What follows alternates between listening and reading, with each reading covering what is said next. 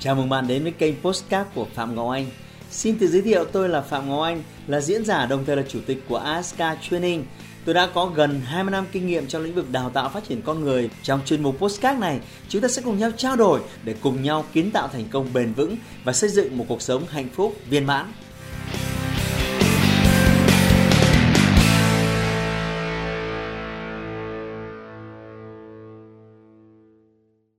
Nay chúng ta sẽ bàn về một cái sự chăn trở, một cái sự đau đáu nếu bạn đang ở trong một cái ngành kinh doanh mà bạn có ít nhất 3 đến 5 đối thủ kinh doanh thì làm thế nào để vượt lên họ và thậm chí là vượt lên trên tất cả bọn họ để trở thành người dẫn đầu của thị trường. Đó luôn là ước mơ, đó luôn là khát vọng của nhiều thương hiệu đang làm kinh doanh ở ngoài kia.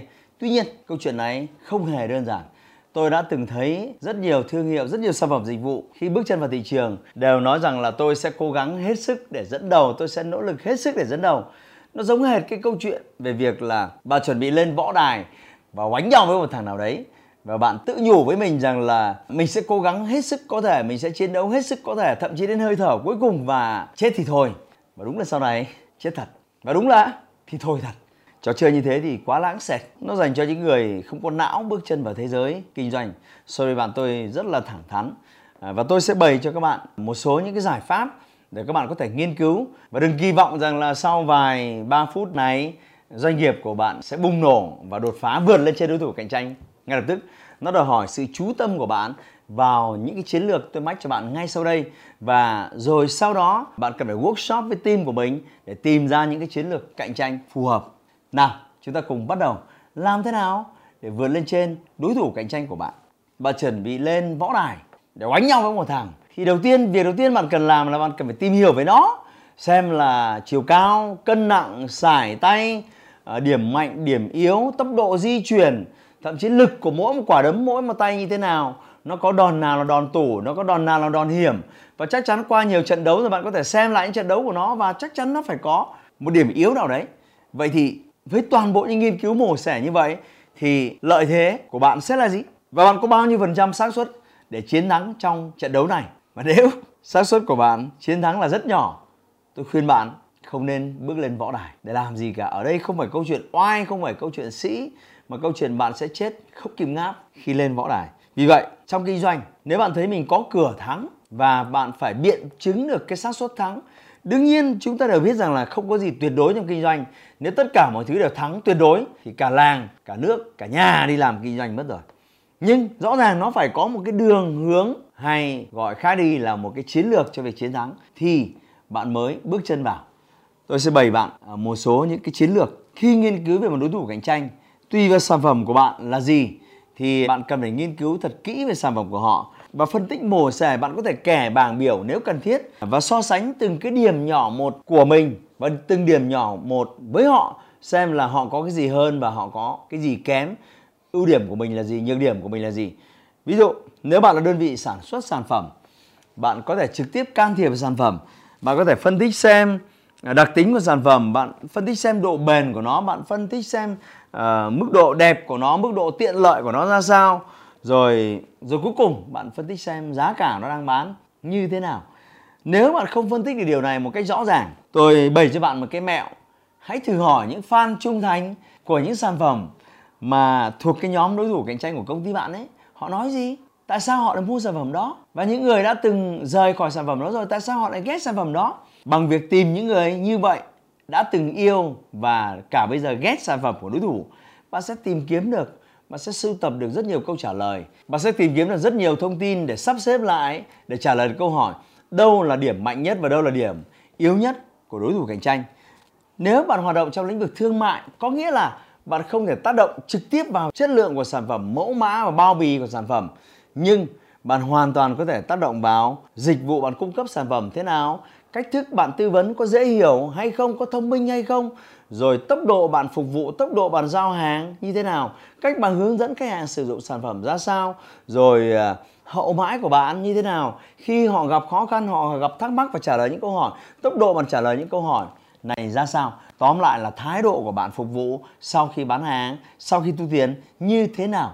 Đó là những người hoạt động trong lĩnh vực dịch vụ.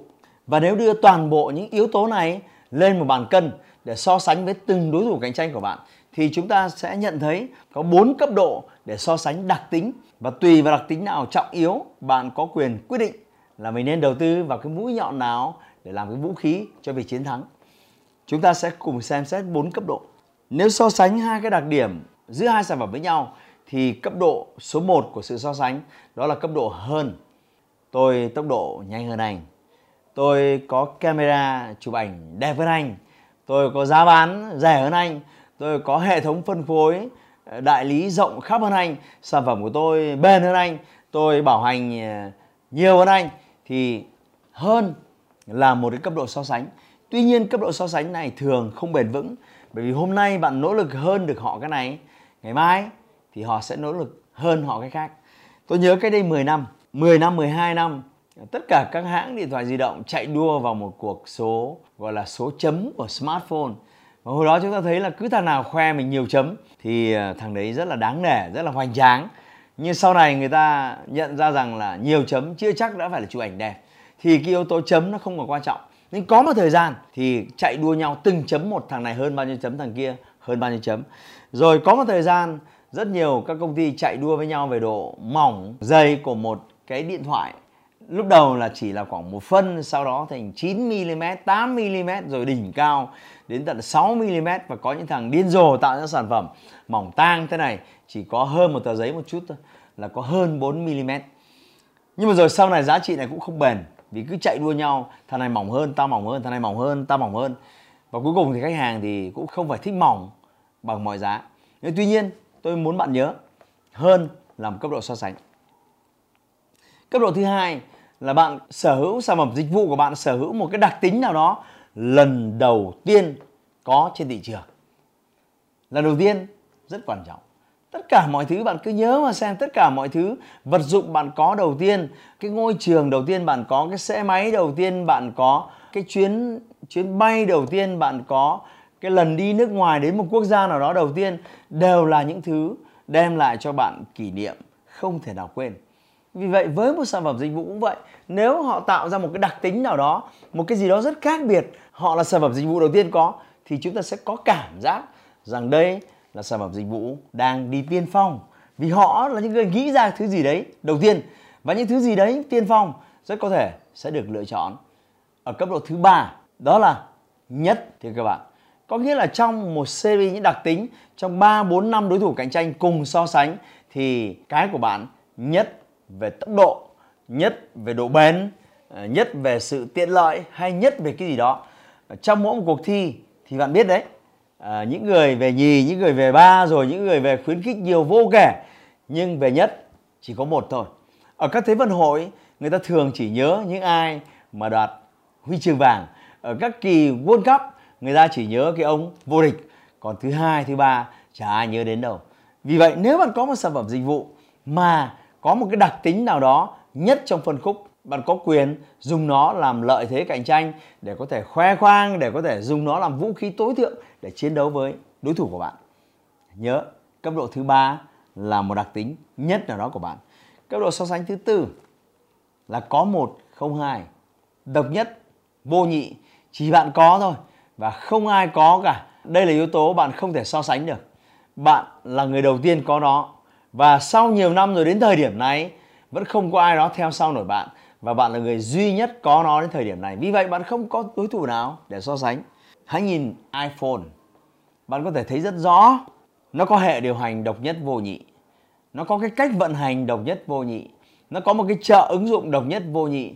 Và đó là lý do không có sự lựa chọn nào khác. Bạn phải sử dụng nó nếu bạn thích cái độc nhất vô nhị đấy của nó. Và bí mật của nó là nó có thể bán theo giá mà nó muốn tôi là một người rất thích thú ghi chép. Chính vì vậy điện thoại mà có cái khả năng có thể ghi chép được, đến bây giờ chỉ có duy nhất một thằng thôi.